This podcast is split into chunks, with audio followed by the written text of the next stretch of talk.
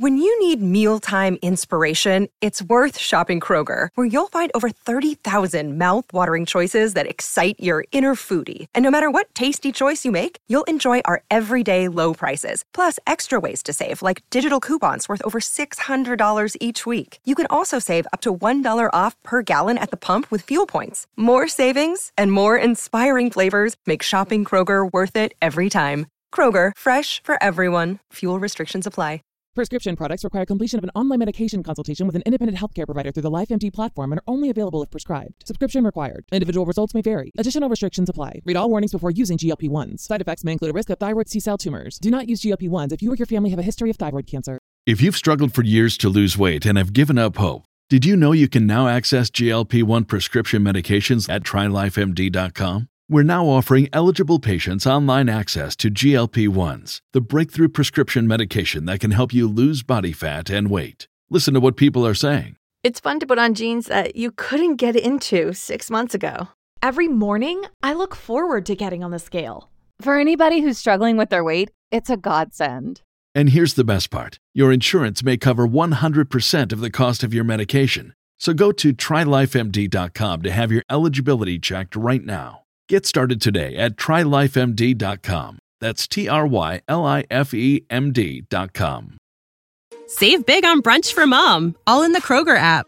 Get half gallons of delicious Kroger milk for 129 each, then get flavorful Tyson natural boneless chicken breasts for 249 a pound, all with your card and a digital coupon. Shop these deals at your local Kroger today or tap the screen now to download the Kroger app to save big today. Kroger, fresh for everyone. Prices and product availability subject to change. Restrictions apply. See site for details.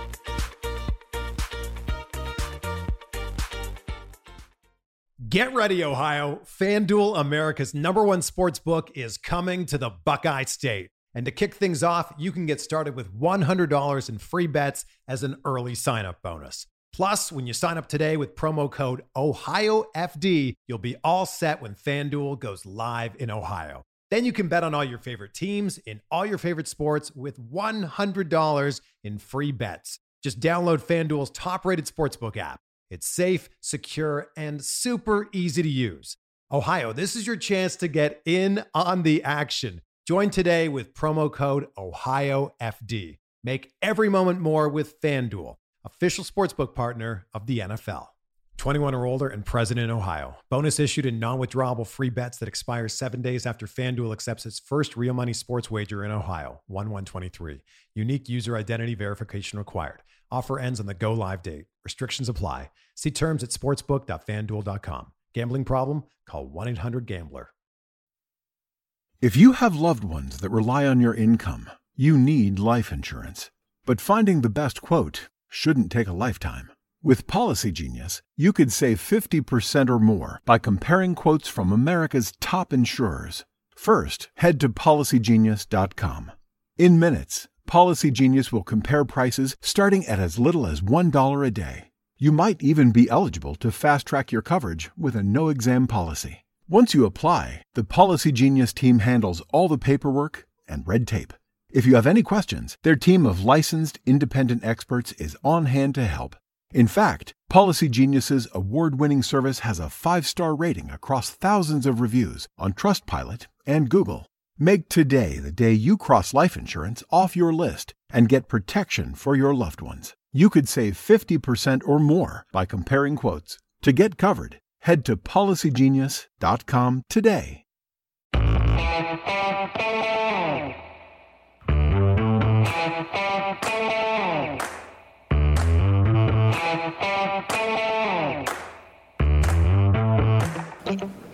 Hi, folks. Welcome to another episode of Film Study. This is Ken McKusick.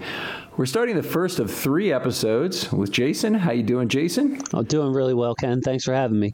Uh, it's always a pleasure here. We're going to talk the next three nights about the matchups against the AFC North teams. Now, with what we know about the, uh, the schedule in May, we couldn't help, but it's actually it's June the fourth as we speak right now, and we're looking forward to, to the regular season. Of course, still three months away, but we thought this is a great time to start talking about potential matchups here. We'll get another chance, I'm sure, as the seasons get closer and know your foe episodes and whatnot. But we're going to talk about the Cincinnati Bengals tonight and how they match up against against the Ravens.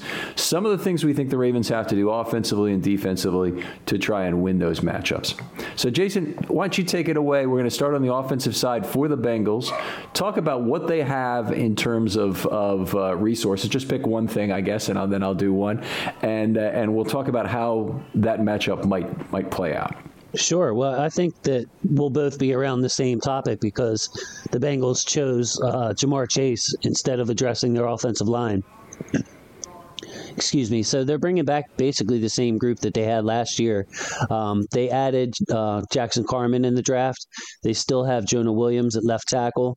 Michael Jordan, Trey Hopkins, their center, and they had a lot of trouble um, addressing the Ravens' pressure when Burrow was in the game. The Ravens sacked them seven times, so that group um, is pretty much back intact. They did add Riley Reiff. Uh, at right tackle, which should help bring some veteran stability to that position. But that's another uh, area where the Ravens are going to look to exploit again this year. Yeah, I think you could, you, we could certainly talk for quite a long time on this particular topic. I, I think they, they did some positive things to address their line. In a lot of ways, I'm jealous of their draft in a sense. They got the developmental tackle they needed in D'Ante Smith, the East Carolina product, who uh, was highly touted uh, on, on, people's board, but mostly he's a length guy uh, who certainly is a little raw, but he's coming into a good situation where he's the Bengals' third tackle. Jonah Williams is going to be on the left side and Riley Reiff on the right side, and and that'll give the Bengals, I think, a pretty solid start at tackle for the future. It's honestly pretty strong relative to a lot of other teams in the league. The Ravens obviously have an older guy at right tackle uh, in Villanueva, and uh, you know, honestly, a lot of ways a backup left tackle, but they're but the guy who they want as their starter long term for the Ravens, I don't think is on the team yet. Well, I think it's a big year for Jonah Williams, actually. A heck of a football player, but doesn't physically fit the uh, left tackle uh, prototypical length and everything else. And he kind of did a, an Orlando Brown when he came out of the draft, if I remember, the I'm a left tackle. And um, really, if they had him at guard, left guard, if he was working there, they could have a plus plus player there. So this is going to be a really big year, I think, for Jonah Williams. And uh, that's part of the reason I think that it's, uh, it's a big thing for them to, to have Riley Reiff on the right side because uh, it gives Burrow one less thing that he has to worry about. They have enough to worry about with the same uh, offensive coordinator, the same center, and Trey Hopkins, and the Ravens loading the A gap. They're really going to have to get that pr- pressure right if they're going to take advantage of their receivers. Yeah, they they've they picked on that. Well, really both A gaps, but the left A gap in particular last year in the game. Uh, not not just withstanding simulated pressure, which is which is plenty useful. Where they just you know the line was not cohesive enough, in my opinion, to know who they were supposed to block, particularly in that first game. But they also stunted relentlessly uh, into that gap, and and uh, that was part of that that big effort um, in in the first what six or seven sacks they had in the first Cincinnati game. Yeah, I have uh, seven sacks. And uh, Burrow won the day 19 to 30, 183 yards, only uh, 6.1 yards attempt. So he really struggled. I think a lot of those went to uh, Mixon. Actually, had six receptions for 35 yards in that game. Mm-hmm. So it was dump off city. It was it was check down city for Burrow. He really had no chance, and that's something that he's going to have to. I, I, believe he's going to have to take care of, getting his line and and knowing what's going on, getting everybody lined up. Um, but that's really going to be a key to the Ravens and Bengals game because if they don't get that fixed, it's going to be a long day for them. Right. They, they, they, it's certainly it's the major point. The, the big player that I think addresses their need more, and he was my number two guard in this entire draft, which means I had him ahead of Ben Cleveland, is Jackson Carman, uh, who, who will play either left guard or right guard for this team. I'm not sure exactly where he'll play.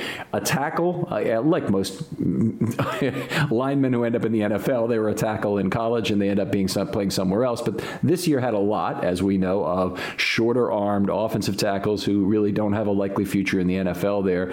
Brady Chris Christensen, one of the really good ones at BYU. They've already pegged as a center, so they decided he's going elsewhere. And there's others like Liam Eichenberg and Carman and uh, a handful of others that, that uh, probably end up at guard in their careers. But Carman is a pretty damn good one. And uh, Earth Mover uh, got uh, reasonable mobility that is that is not a big shortcoming. At least I don't think it's enough of a shortcoming at guard. Um, and uh, he should be pretty good one. And, and the, I, when when when the Bengals got him, it was a little bit of a twinge of, of pain to me. He, he's he was a favorite of mine too. I liked him and actually Kendrick Green, who went to the Steelers. So I got I got double double chopped on that one. But uh, but yeah, I mean we'll, we'll see how quickly he he's able to get into the lineup. I think he's a left guard. I, I think you agree with that just because of his mobility, and um, it'll be interesting to see if he's ready to go uh, week one. We don't play the Bengals till week seven, so maybe he enters the lineup at that time. So he might be a player that we see, but but overall, it, it starts and ends with the offensive line. The, the weapons the Bengals have are nice, but they're really going to have to fix the pressure issues. Yeah, the, Bill, the Bengals are still playing the price right now. Uh, that's actually a, a play on words there that I did not intend. For the 2018 number one pick, Billy. Uh, 21st. Billy Price. There you go. and so he's in his fourth year now. I, there's no way they picked up his fifth year option. I didn't check, but but if they did, they're fools. Uh, he started only one season so far at, out of his uh, out of his three, and he and he really has been a enormous disappointment. As, he in a lot of ways, he's one of those players that, that continues to remind you that even though the guy's the best center prospect in the draft, it doesn't mean he's one of the top 32 players, and it certainly doesn't mean you draft him in the first round. Just because his center is a is a position that other linemen can gravitate to when they fail due to length issues at guard, for example. Uh, and and it's it's just it's it's not the position you try and fill first. It's it's like drafting your designated hitter with your first round draft right. pick in baseball. Just it doesn't make sense. Yeah, that's a good analogy. I didn't think of that. Yeah, I mean, yeah, you can move to center. Guards move to center all the time. I mean, we might see it on our team with Bredeson. He's uh, probably his with best. Uh, well, and Bredeson or, or too. Bredeson, yeah, right. Bredeson too. I mean, he's so short that uh, if he's going to make the team, he might he might need to be uh, capable of snapping a ball. So, but uh, but yeah, to your point, um, you know, I, I, guess it's nowhere to go but up when it comes to the Bengals' offensive line. So, um, you know, but I, I'm still I, am not as impressed as say you were with their with their draft because I don't think it's going to make a difference uh, as far as playing the Ravens. Say a, a good front like the Ravens.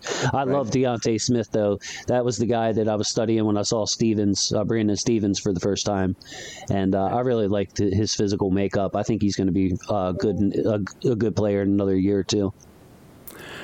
Now let's. Uh, I, I, guess we'll go on to mine now if we're done with the, with the offensive line. Even though I think it's a it's a good group that, you could certainly discuss a lot further. The the interesting pick, and this will be a big change in Cincinnati. AJ Green, uh, apparently done with the Bengals. You know, he's I don't I don't believe he's been signed anywhere at present. So uh, I guess it's possible he could still come back. But given you know what he looked like on the bench and, and more importantly on the field this last season, I don't know why the Bengals would want him back. And they they go out and they get Ja'Marr Chase uh, with their first round draft pick, number six overall, right? I think it was five. It was number five. five. Okay. Yes.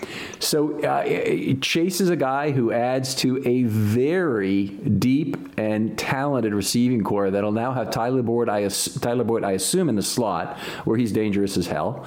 Uh, Tee Higgins, a player I really coveted for the Ravens uh, two years ago, and uh, now Ja'Marr Chase, who's uh, you know the number one receiver out of this draft.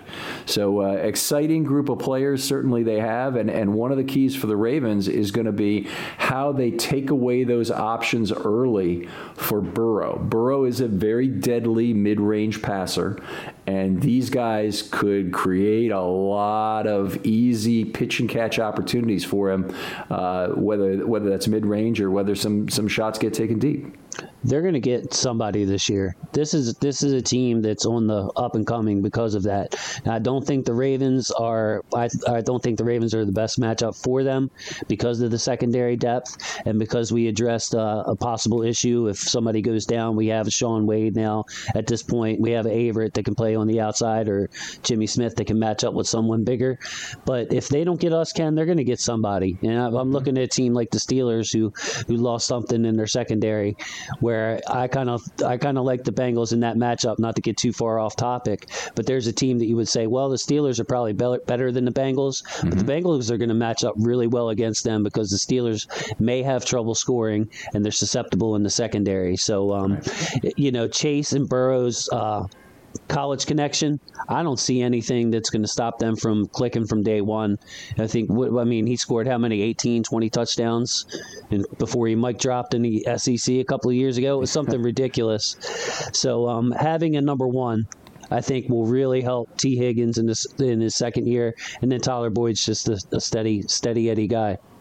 Yeah, uh, it's a it's certainly a very dangerous receiving corps, and and a lot of people will look at the Ravens secondary and their cornerbacks in particular and say they're the guys who really need to take away options for Burrow. But I actually think it's it's it's the rest of the guys who can be involved in the pass rush who also play a very significant point. It's the it's Tyus Bowser getting to the right spot on the field and understand what, what's going on behind him in the passing game to impact a play.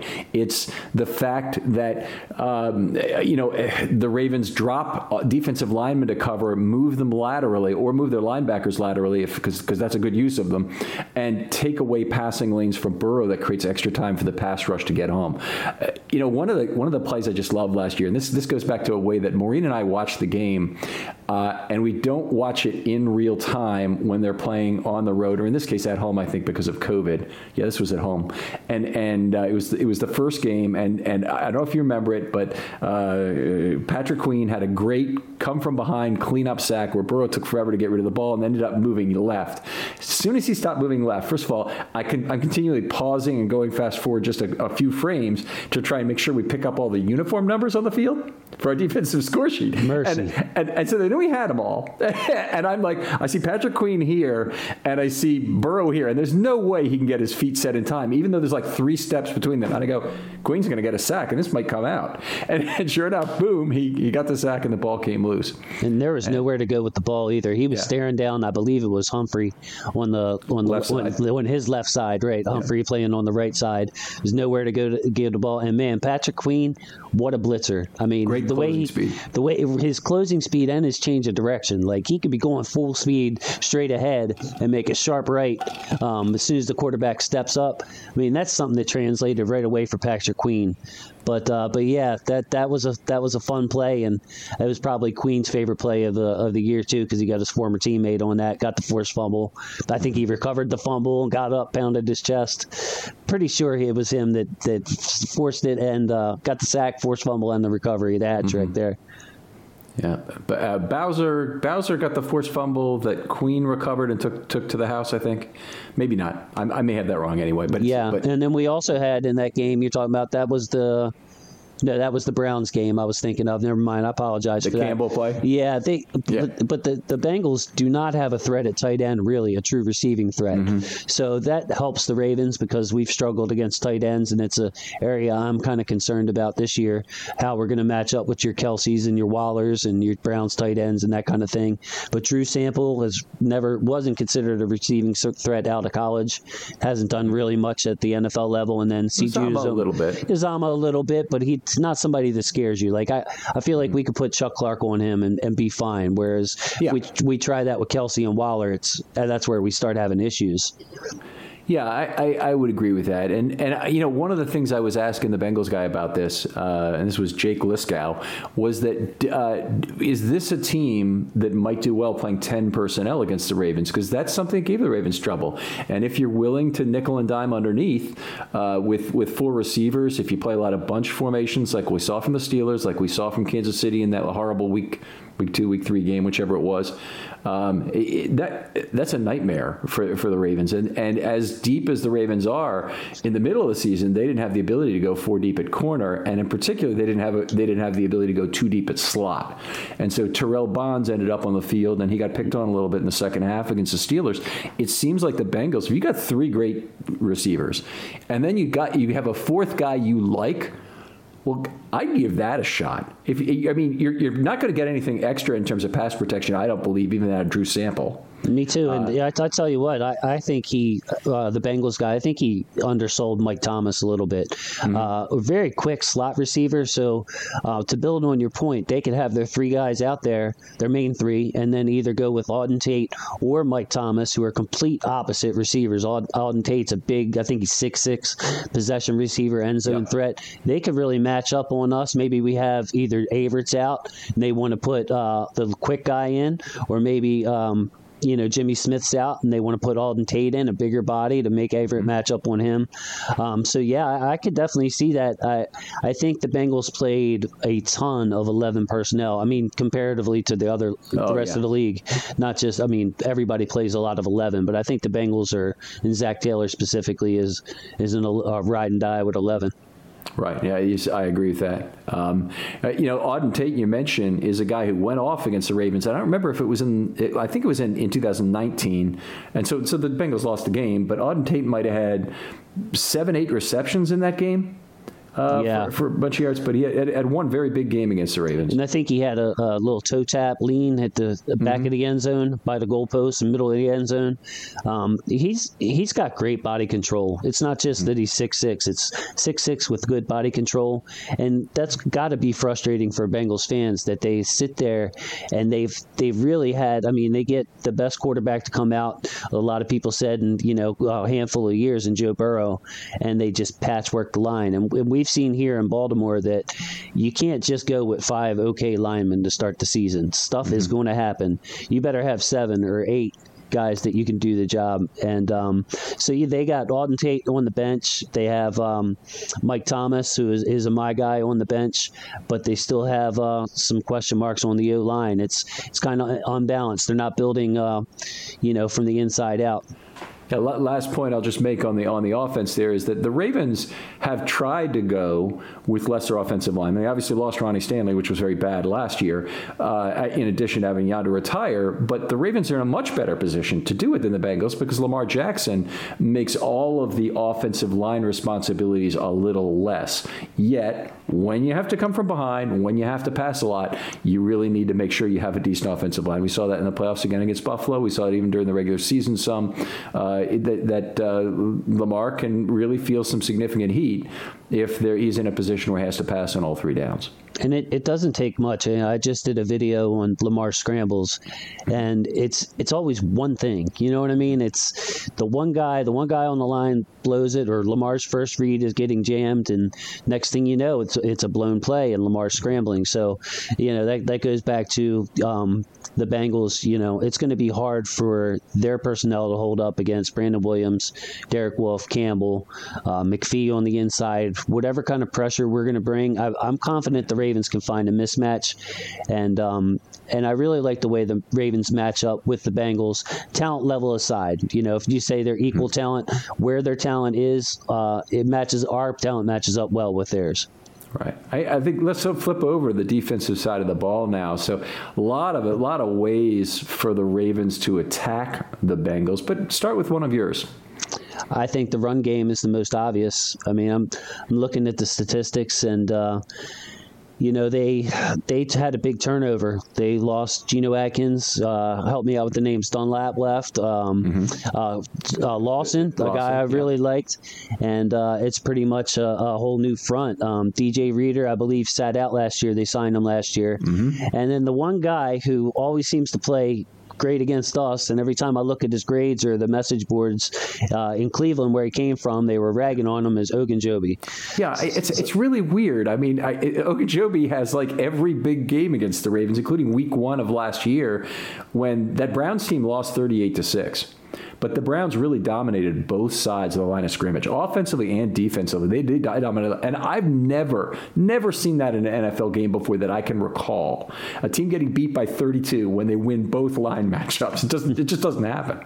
Exactly, and um, you know, I, I I think that the the Bengals are going to have a real hard time holding up to this new Ravens offensive configuration because they don't have much depth, and they, they drafted mm-hmm. Ossai. I think was he the third round. It was kind of a steal, mm-hmm. but he, he's a converted uh, inside linebacker. He's still got a lot to learn if they're going to play him on the edge. And then, of course, they got Trey Hendrickson. Sam Hubbard is a really good player. Now, I like him. But uh, other than that, you go across that Bengals front, they replaced a lot of people, and um, I, they, I really don't know if it's an upgrade. I mean, I know Atkins was getting old, and uh, but Dunlap was still a heck of a player. He lo- kind of fell out of favor there, and uh, Lawson gave Orlando Brown a lot of problems uh, compared to other edge rushers that Orlando faced.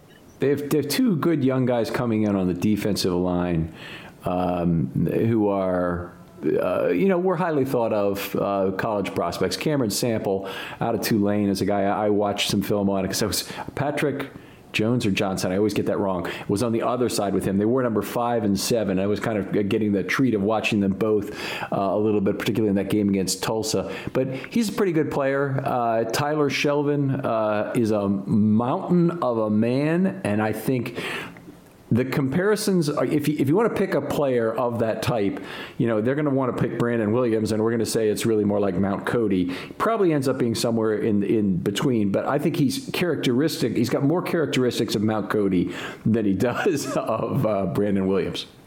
Well, I, I, I think Tyler Shelvin's uh, is a looks like Tarzan, but I'm not sure how he plays. I mean, I don't want to say insult the man, but uh, he's he's built for the NFL. But I just didn't see it in his play. Um, Cam Sample, almost the opposite. He's not he's not your prototypical uh, six four, six five, big hawking lineman, but he's got some style in his game and some toughness. So I do like Cam Sample.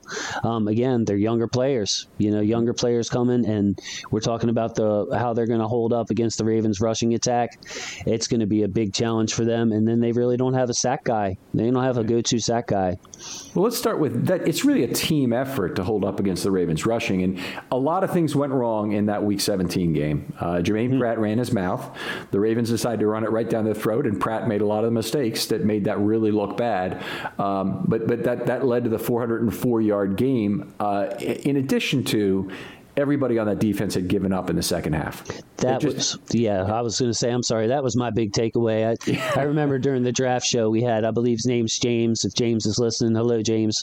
But he asked me about Colon Castillo, and uh, you know he graded out well, played well, and I was, I was trying to say, I, I, you know, I hate to question a professional's effort, but that was the last week of the season. They were getting crushed, and I just didn't see it. Um, you know, I just didn't see any effort on the Bengals side that last game. But even in the first game, if you go back to when the Ravens won 27 to 3, you, you, we had uh, 24 rushes, 161 yards, which is 6.7. So even when there was something to play for earlier in the season, we had our way with that defensive line and linebackers. Yeah and it's they, they really did beef up there. So so it, I think part of what I want to say about this being a group effort is that a team like this in particular, that's maybe a little bit below the line in terms of the average level player they have on the line, they really need to have a deep rotation of players.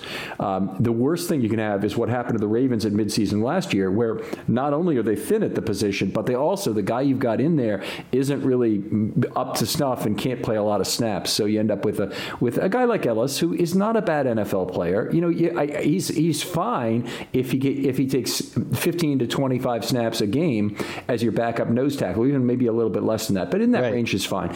When, he, when you ask him to play 57 snaps, you're you're you're guaranteeing failure basically. It's it's it's not a guy who's going to hold up for that. And and this is something elsewhere in the division.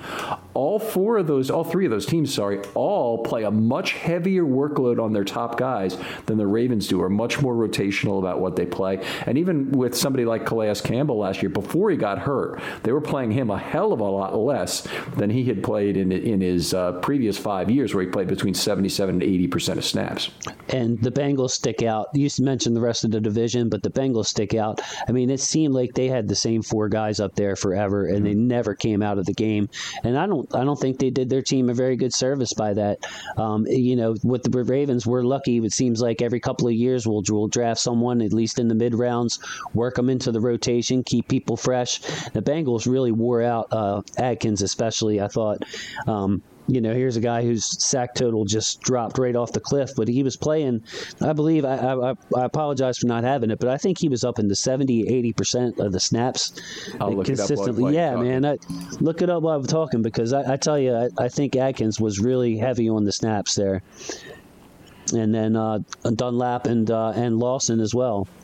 Yeah, so from 2015 to 19, he was hurt in 2020 and, and, and only played eight games and 11% of snaps. But from 2015 to, to, to 19, he played 73, 72, 66, 70, and 76. And I can just tell you the number of times that a Ravens defensive lineman has played 70% of the snaps, I counted them up once recently, and it's a, it's a remarkably low total. Uh, Greg did it once. Ngata might have done it twice, uh, but the Ravens really haven't had anybody since they moved to the three four otherwise who's been in that at that kind of uh, percentage.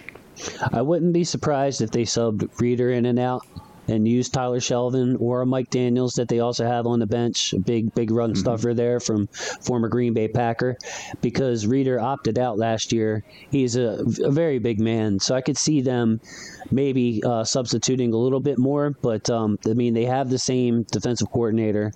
Um, so who knows what they're going to do? But if they're facing a team like the Ravens or a team like the Browns in the division, they're really going to have to keep those big guys fresh up there. Yeah, it, it, it seems to make sense. A lot of teams play a 4 3. They just. If you have loved ones that rely on your income, you need life insurance. But finding the best quote shouldn't take a lifetime. With Policy Genius, you could save 50% or more by comparing quotes from America's top insurers. First, head to policygenius.com. In minutes, Policy Genius will compare prices starting at as little as $1 a day. You might even be eligible to fast track your coverage with a no exam policy. Once you apply, the Policygenius team handles all the paperwork and red tape.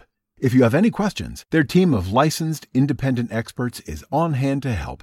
In fact, Policygenius's award-winning service has a 5-star rating across thousands of reviews on Trustpilot and Google.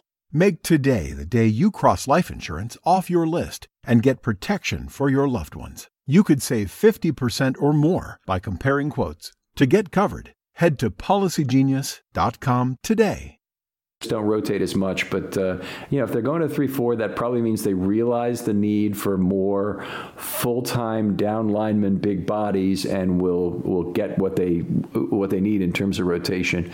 I, it just seems the Ravens have been so good for so long, and they've always been a rotational team. I don't see why everybody is not trying to mirror them that plays a three four you know, in terms of, of having a rotational group that you like. But everybody, it's a, you know, it's a game of contrasting styles. And, and you know, Bill James once wrote that every game, um, every game of chess, he, he, had, he was quoting some friend of his, was like an argument over how the game should be played.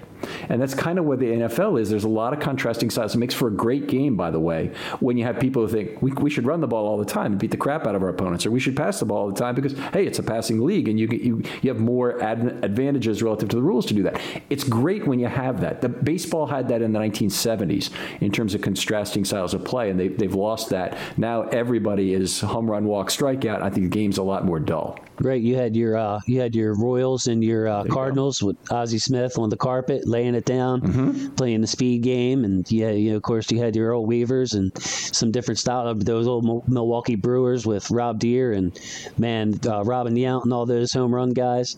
But uh, but yeah, like you know, I always say that this is a game of matchups. And anyway, I mean, you may you may have guys who struggle with quickness. You may have guys who struggle with power. So it doesn't really matter sometimes who's technically a better player or your starter. Um, if you're going against a, a player that struggles with power, put your stronger guys in there. Um, let them play a little bit heavier rotation of snaps. So I think the Bengals would serve themselves well uh, by doing that. But the Ravens and Wink, they're they're masters of it. Okay, so let's rather than comparing the Ravens defense to the to the Bengals defense. Sure, let's, sure. Let's talk about how the Ravens offense, given how they're constituted needs to attack that defensive line and some of the potential depth issues, some of the potential issues with non rotation.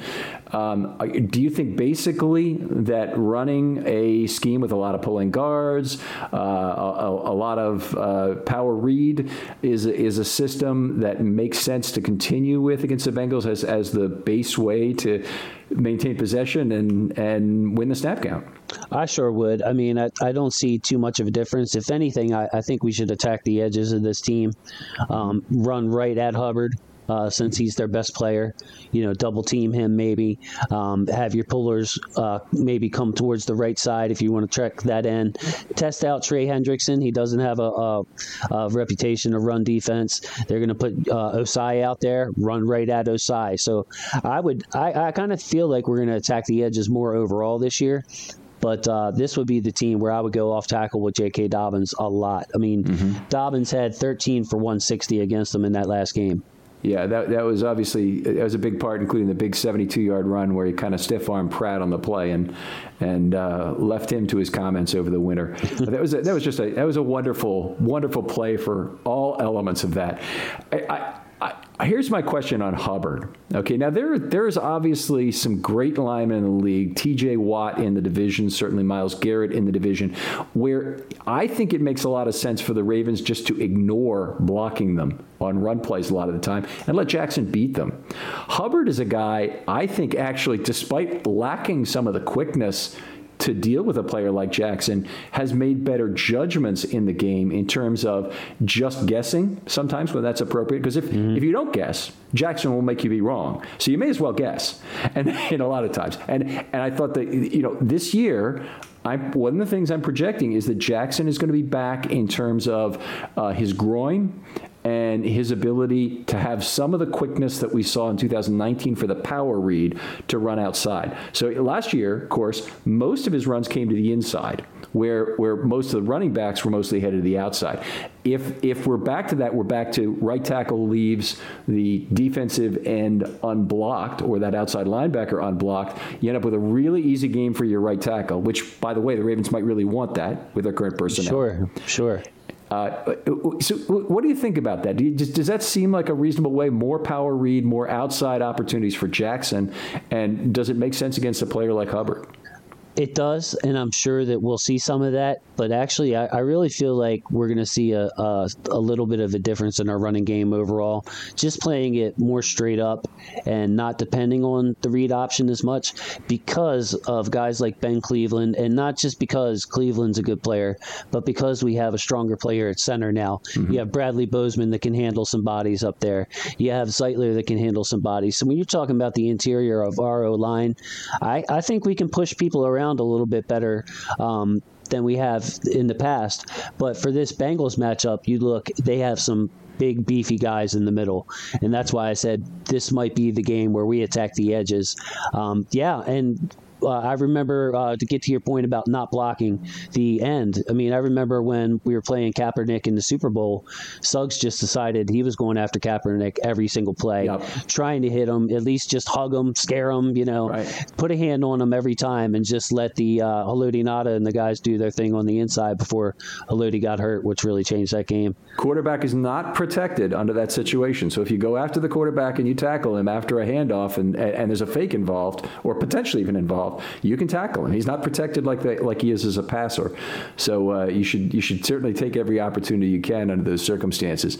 Uh, I, I love the the Ravens' chances against the Bengals this year to to to run the football effectively, and I think we just are to get a sweet taste finally of what really top pass blocking looks like with having Cleveland and Zeitler on the inside. Cleveland, as good a, a run blocker as he potentially is, and I think he can be coached up at the NFL level level, uh, really is a great college pass blocker.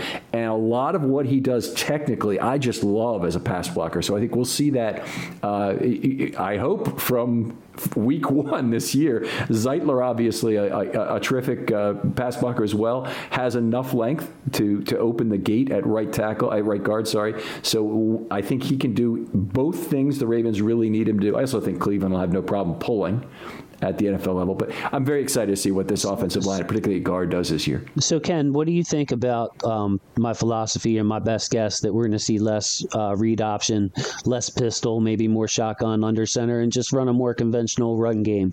That's just my overall feel, and I haven't. You see more under it. center. You're, you're, you're predicting maybe more under center, but uh, just basically less read option. We don't have to go with the inverted option when the regular read option fails.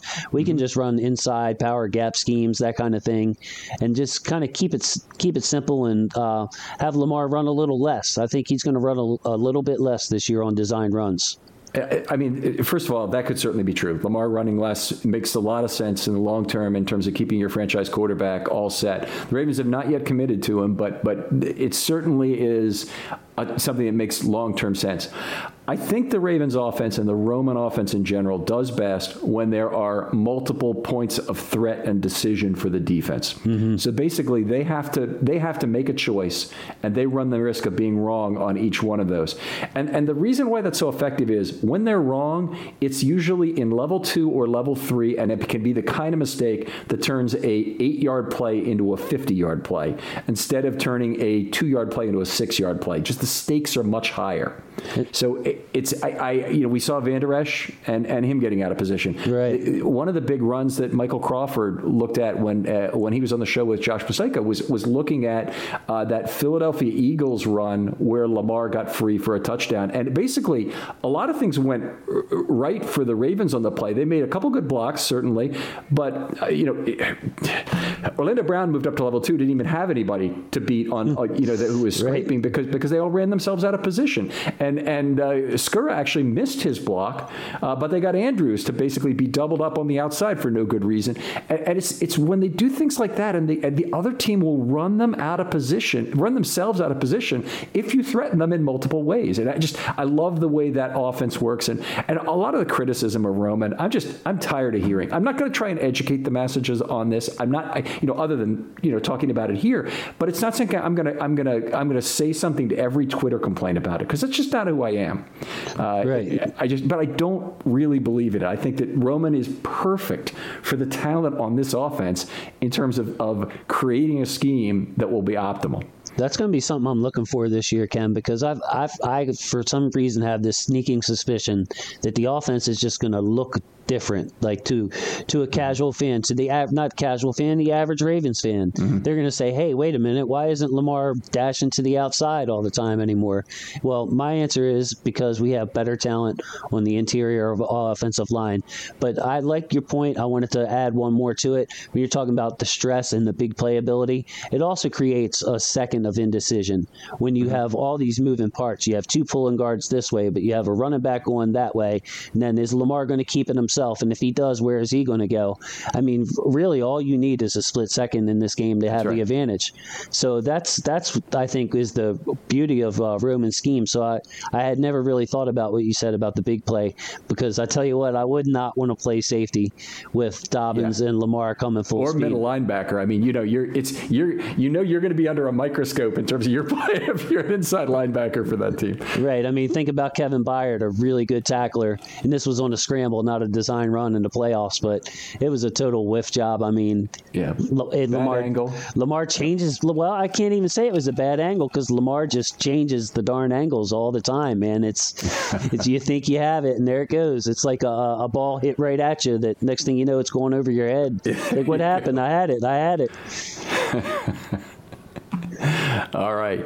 Uh, all kinds of fun. So, do we have anything else we want to talk about in offense? Let's talk about the passing game a little bit. And, you know, with, against the Bengals, this is certainly an issue. The Bengals' strengths at safety. Uh, that's absolutely where they are the strongest. They have Jessie Bates is one of the best safeties in the game at free safety. And by the way, I've, I've, mentioned this on other shows. I, I, I don't really want to say it every time, but I can't resist this time. When any other team tells you they have a versatile safety group and every player can be an A or a B or a C in terms of we can bring them up, we can play at a dime, he can play in the box, he can play back, whatever. What yeah. they really are telling you is they don't have a single free safety. That's yeah, that, what they're telling you. that's that's fluff. That's fluff. Yeah. I mean, I, you know, we're guilty of it too. Neither one of our safeties are mm. true, true free safety. Right. Um, but uh, I mean, it's nice to have flexibility, but the free safety, the true free safety, is a dying breed.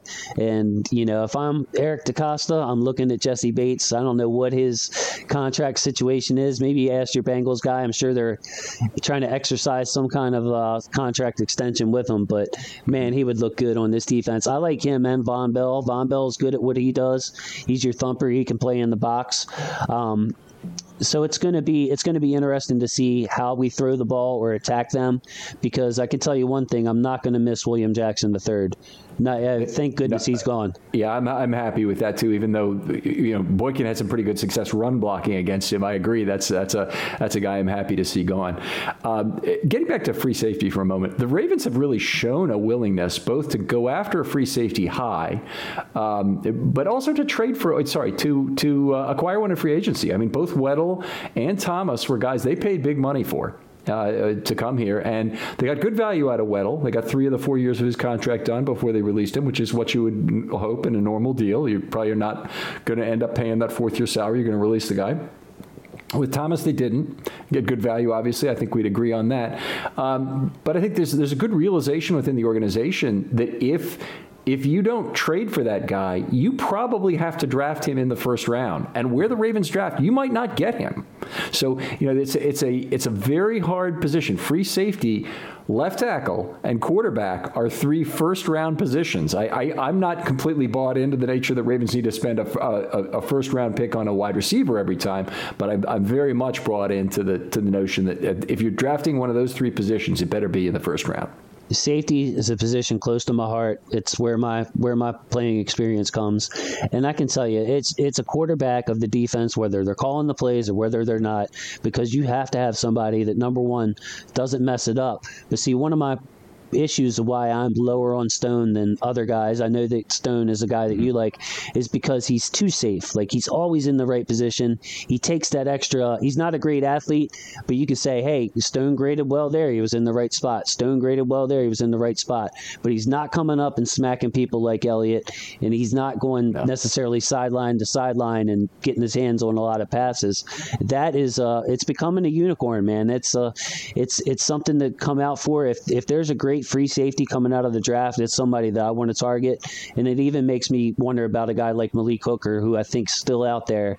Um, if he could be had for a good price, and see if you can take a chance and keep him healthy, revive his career. Yeah, it's, it's it'd be an interesting choice for the Ravens because they've got six safeties already right now. Right, uh, right. You know, if it, they'd, they'd be committed to ditching Stone, they'd probably be committed to ditching at least one of Richards and Levine, which I think is going to happen anyway. Um, and then they have they they just picked up Brandon Stephens, who I think the fact that they used a third round pick on the guy and the fact that I don't think anybody really had him on their board. He probably easily could have had him in the fifth round, easily could have had him with their last pick, in my opinion. Um, maybe they thought somebody else was sniffing around, but uh, they've got to think he's a free safety of the future, or you, you don't, there's no way in hell you, you put that kind of draft capital into him. Well, he's got the athletic uh, athleticism for it, and um, you know, I always err on the side of, hey, we don't know. You know what I mean? I mean, mm-hmm. they they are on the phone. Their scouts are talking to our scouts, and if they had an inkling that somebody wanted them, but I mean, I, I had Tylan Wallace way ahead of. I didn't even have Stephens on my board, so mm-hmm. um, you know, it was a shocking pick. But once I digested it, I mean, secondary is a good was a good place for us to address. But as it relates to the to the Bengals secondary, I mean to stray off topic uh, Andrews was our go-to guy. Andrews and Hollywood were basically mm-hmm. the only ones who produced, and I think that that was a function of the the Bengals not having a third safety or a, a, a third or fourth cornerback that they really liked. They they have Mike they have Mike Hilton in the slot now, which is going to help them. But uh, I can see Andrews again eating versus this team. Are the Ravens positioned better now with? say Sammy Watkins either in the slot or at the X and uh, perhaps it'll mean number five goes to the slot, and we see Bateman um, at, at one of the two outside positions. Are they better off? Trying to take advantage of the Bengals corners. Obviously, William Jackson's gone. You start the, we start with that. That's a good thing. And Mike Hilton, while he was good, I mean, a lot of what makes him good is kind of some of the things that made Webb good, and it's not necessarily what he does in terms of coverage directly from the slot. It's more, you know, he's a good tackler. He's great at right. rushing the passer from the slot. Um, you know, with with Pittsburgh, a lot of rotational coverages that they did confuse the Ravens, and I, I thought he, you know, he's an effective part of that. But in terms of just his pure coverage ability, Hilton's good. He's he's not great. Well, we'll talk about the other teams, but I think overall in this division, it's going to be the cornerback two or the right cornerback specifically in this division, mm-hmm. um, w- which is where you're going to have to go. You're going to have to go after because you have your Denzel Wards uh, in this division, your number one corners, your Haydens. Um, but if you're looking at the Bengals and you're looking to attack them, this is where Bateman's going to come into play. This is where Watkins is going to come into play, or even a guy outside the box idea, a guy like Tylan Wallace. Yes. If you want to line him up on the right side and let Hollywood move around and find a mismatch somewhere else, you can do that too. So um, I think the Ravens were very wise to upgrade their outside receivers. And Costa said, of course, he wanted statistics and analytics on the outside receivers because sometimes that's your best matchup. And I don't want to see us have to resort to dumping it it off to Ricard to start the second half because we really don't have uh, any other option to go to. So, um, big, big uh, indicator early in the season. And we have our division games. Like I said, the first division game is against these Bengals in week seven. So we're going to have some time to figure ourselves out before we get into the most important games. Very heavily backloaded schedule for the Ravens in those terms. The Bengals, uh, if folks read my article, have the easiest when schedule in the division. And, and when I say that, all, all, the where and all the who is decided before the season ever begins. It's decided based on last year's records. So there wasn't any question about that. It's only the when. And the Bengals don't have any unfavorable Monday night games of their own. They play people coming off Monday night. They don't play anybody coming off a bye. They don't play a game in London. All the all the nice things on their schedule. Their schedule worked out to a plus 17, while the Ravens are minus seven. The Steelers Steelers are minus eight, and the Browns are plus 12 within the division. So the, the Browns and, and Bengals really got an easy break relative to the Ravens and Steelers this year. Right, and the, the other thing is they play the same home and away games as us, mm-hmm. uh, as far as uh, common opponents. So they're going to have the Rams coming to them like we have the Rams coming to coming to us. Um, they're going to have the Chargers, or uh, excuse me, they're going to have I have to go to the Raiders. Will probably be their their uh, biggest trip of the year. So you're talking about a lot of one o'clock games, and teams love their routine. Um, also, when you're talking about the when of the schedule, it's something that I look at is how rested the team is going going to be. When Cincinnati comes to town, uh, we're in the middle. It's the third game uh, of a four game home stretch with a bye in there. So we're going to have our third straight home game. Cincinnati's going to be playing their second straight game on the road. So there's an advantage there, rest wise and travel wise, uh, to the Ravens in week seven. And then later on in the season, the tables turn. The bank we go to Cincinnati will be our third road game out of four games, while Cincy's having their fourth home game in five weeks. So it's a lot of lot of th- stuff to think about. But just to break it down, when they come to town, we're going to be pretty well rested. They're going to be road worn, and vice versa when we go to Cincinnati later. Well, let's hope that holds up. And and this is an important part of this matchup episode is that you know we're projecting this in early June Mercy. for a Week Seven matchup. That's wait early November, I guess, or, or just about there. So uh, there's a we realize that some things will change between now and then in terms of the the injuries and in terms of who stars for some of these teams among their young players. I mean, Rashod Bateman may be a great player at that point. Tylan Wallace may have had a, a big breakout and and become an important player for the Ravens. You know, uh, Ben Cleveland could be hurt. I mean, you know, things could be very different than they are right now. So anyway, we'll uh, we'll, we'll hope you take this with a grain of salt, but it's also just you know talking about some of the kind of inherent strengths and weaknesses of these teams as they're constituted right now, how they match up.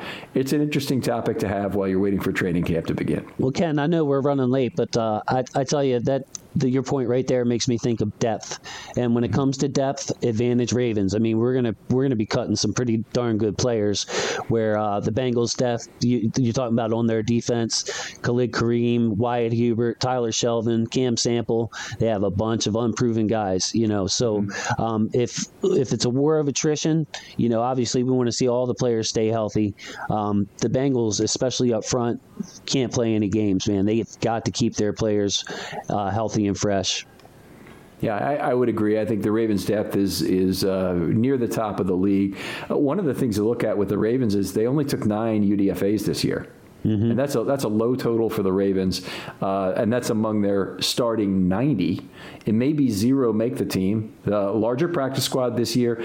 Another thing, by the way, we haven't talked about this a little bit. I do want to have a separate pod on this topic, but the uh, the rules I, am told are likely to be adopted. I saw this, I, I wasn't told it directly, but I saw on Twitter one of the uh, NFL talking heads had mentioned that, that it's likely, might have been Pelissero, uh, uh, the, that the players and owners are going to agree on the three week IR to continue and the 16 player practice squad. So that's a, a big thing. We'll have practice squad elevations. We'll have, you know, three weeks to return players I mean teams that have really good depth are going to be that much more deep throughout the season. The Ravens used to have some games they could play to do that, but this is going to make it uh, uh, codified in the in the regular rules. Well, those two rules just make so much sense because you want to see good football, mm-hmm. and, and guys don't want to get up and move from city to city and and go back and forth between two teams. I mean, you know, players are going to get hurt why not? If you really want a good product on the field, have a nice what did you say? Sixteen with sixteen guys on the I think practice it's, it squad. might be 14. I might be wrong, but it's it's big number. Right, a big number. Why not just have them like a bunch of guys who at least know the system? So when somebody goes down, you don't have to fly them in, give them a COVID test probably. Who knows what's going on with that? Learn the system. They're not ready to play, and then you have bad football. I mean, I think everybody wants to see good football. Yeah, I couldn't agree more. Oh, this has been a lot of fun. It always is to have you on, Jason. Uh, tell folks where they can find your work.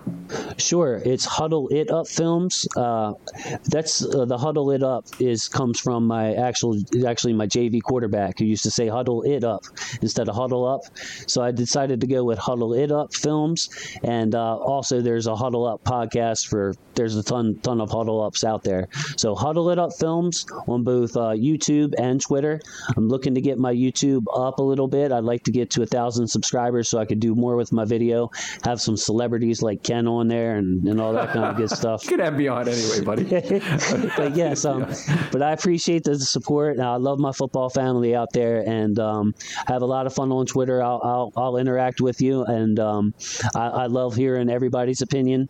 You know, you said something earlier about uh, how you watch the games, and me and you could be standing at say at a at a function, and we can hear some screaming and yelling over there, and we can watch an altercation, and uh, people get into it, and I could say, Ken, man, did you see that one person? What you know, why why was he doing that? And you could say, Nah, man, it was the other person's fault. And Well, we, we need so- to slow down the video and actually go back frame by Right, frame. we have to go frame by frame, but but yeah, my, my point is two people can watch the exact same thing, and we can all have different. We can all help each other. So there's there's no such thing as a as a poor opinion. I love hearing from everybody.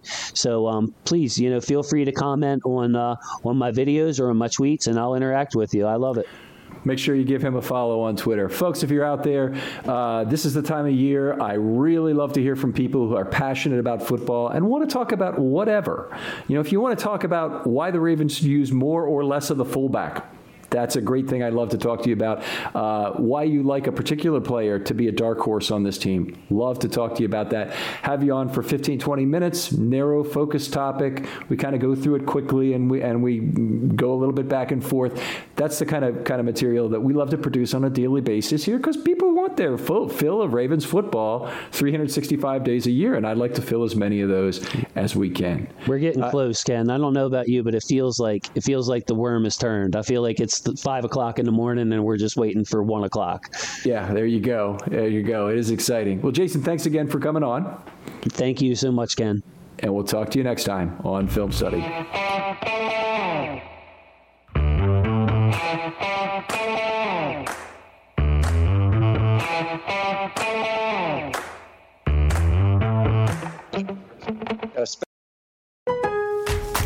At Lowe's, we're your go to for great gardening values every day. That's why we've lowered our price on select bagged mulch, now starting at just $2.88 a bag. Mulch helps prevent weeds and retains moisture, and when you put it down around trees, shrubs, and flower beds, you'll see how beautiful it makes your outdoor space. Just in time to welcome back family and friends. Shop online and pick up in store. Lowe's, home to the best part of summer. Selection and product availability vary by location. While supplies last, U.S. only excludes Alaska and Hawaii.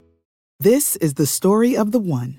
As head of maintenance at a concert hall, he knows the show must always go on. That's why he works behind the scenes, ensuring every light is working, the HVAC is humming, and his facility shines. With Grainger's supplies and solutions for every challenge he faces, plus 24 7 customer support, his venue never misses a beat. Call quickgranger.com or just stop by. Grainger, for the ones who get it done.